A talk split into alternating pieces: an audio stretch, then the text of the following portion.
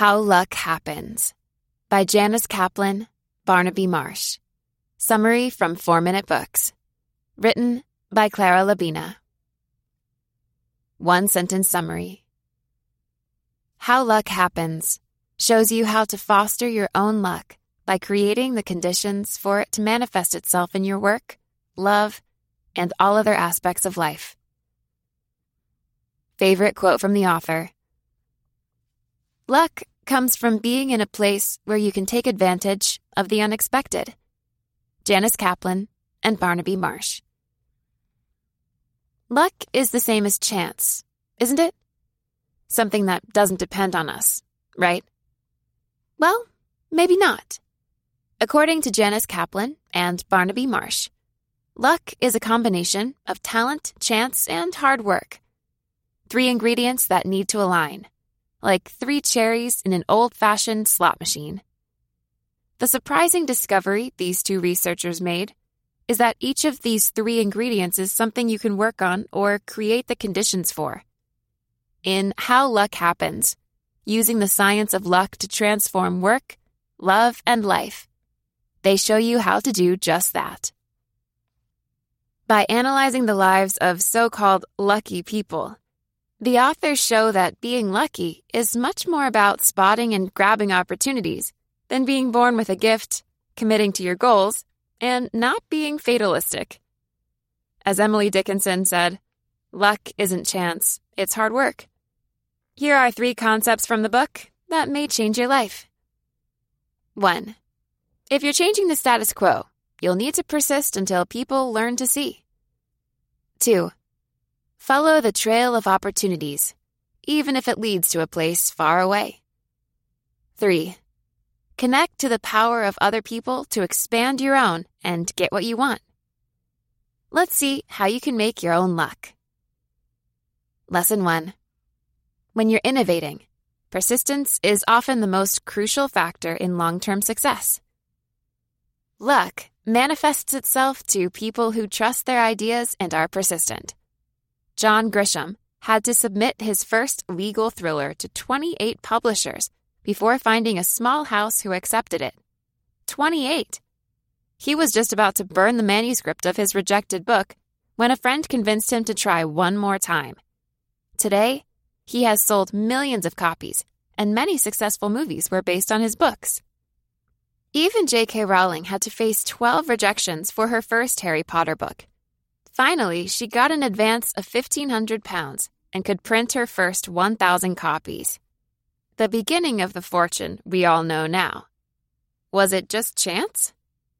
New ideas can look ridiculous to people who've spent a lifetime maintaining the status quo, which is why persistence is all important. Just ask Dick Fosbury. Dick Fosbury tried different sports, but wasn't very good at any of them. One of them was high jump. At first, he didn't have good results jumping the way everybody else used to. One day, he invented his own technique. He went over the bar head first and backward. Today, this is called the Fosbury flop. He kept practicing his own way, getting better and better, while other people made fun of him even when he won the gold medal at the Olympic Games in 1968. Journalists and coaches kept advising people against jumping backward as he did. Luckily, they didn't listen. And since 1972, every high jump gold medal winner has been a Fosbury flopper. Lesson 2 Skate to where the puck will be. In order to take opportunities, you need to go where they are. When asked how he could score so many goals, ice hockey champion and all time legend Wayne Gretzky always gave the same answer I skate to where the puck will be. When a young Harrison Ford moved to LA to become an actor, he first worked as a carpenter in the house of a very young director.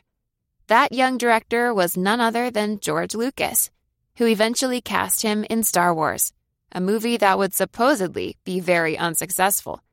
But we all know what's happened since. What about Charlize Theron? She moved from Australia to Italy and then to the USA to become a dancer. She couldn't make it because her knees gave out and she became very depressed. However, Just when she was about to give up and go back to Australia, a talent agent noticed her and launched her as an actress. We can also learn from young and broke Aristotle Onassis, who couldn't afford to have lunch in the most expensive hotels in his city, but kept going there and ordering tea. He truly believed that if you want to be rich, you need to go where rich people are. It seems he was right. Eventually, he went from being the child of a poor, struggling family to one of the richest men of his times, owning the largest privately owned shipping fleet in the world. If you want to get lucky, you need to be in the right place at the right time. So step outside of your comfort zone and into places where opportunities are all around you. Lesson 3 Extend your own power by connecting to that of other people. To create chance, connections are essential. When you know your luck depends on someone doing something for you, you can ask for their help. What's more, getting in touch with as many people, you will also generate opportunities that you won't even think of. Your family and friends can support you in life, but when it comes to getting lucky, the most important connections are often the weak ones people you see once in a while who are likely to have different friends and colleagues than you. Sri Srinivasan, who managed to get his dream job using his big social media network, suggests you be very clear with people about the help you need. Then, the more people you know, the faster and wider your message will spread. Maybe you shouldn't miss so many parties after all. Just be aware that not every crowded place is the same. It's more likely that you'll get to know interesting people at your friend's marriage with a hundred guests than at a concert with 20,000 spectators. Talking with people can also uncover possibilities that you hadn't even thought of. For example, you might catch useful ideas or information while drinking a beer with someone.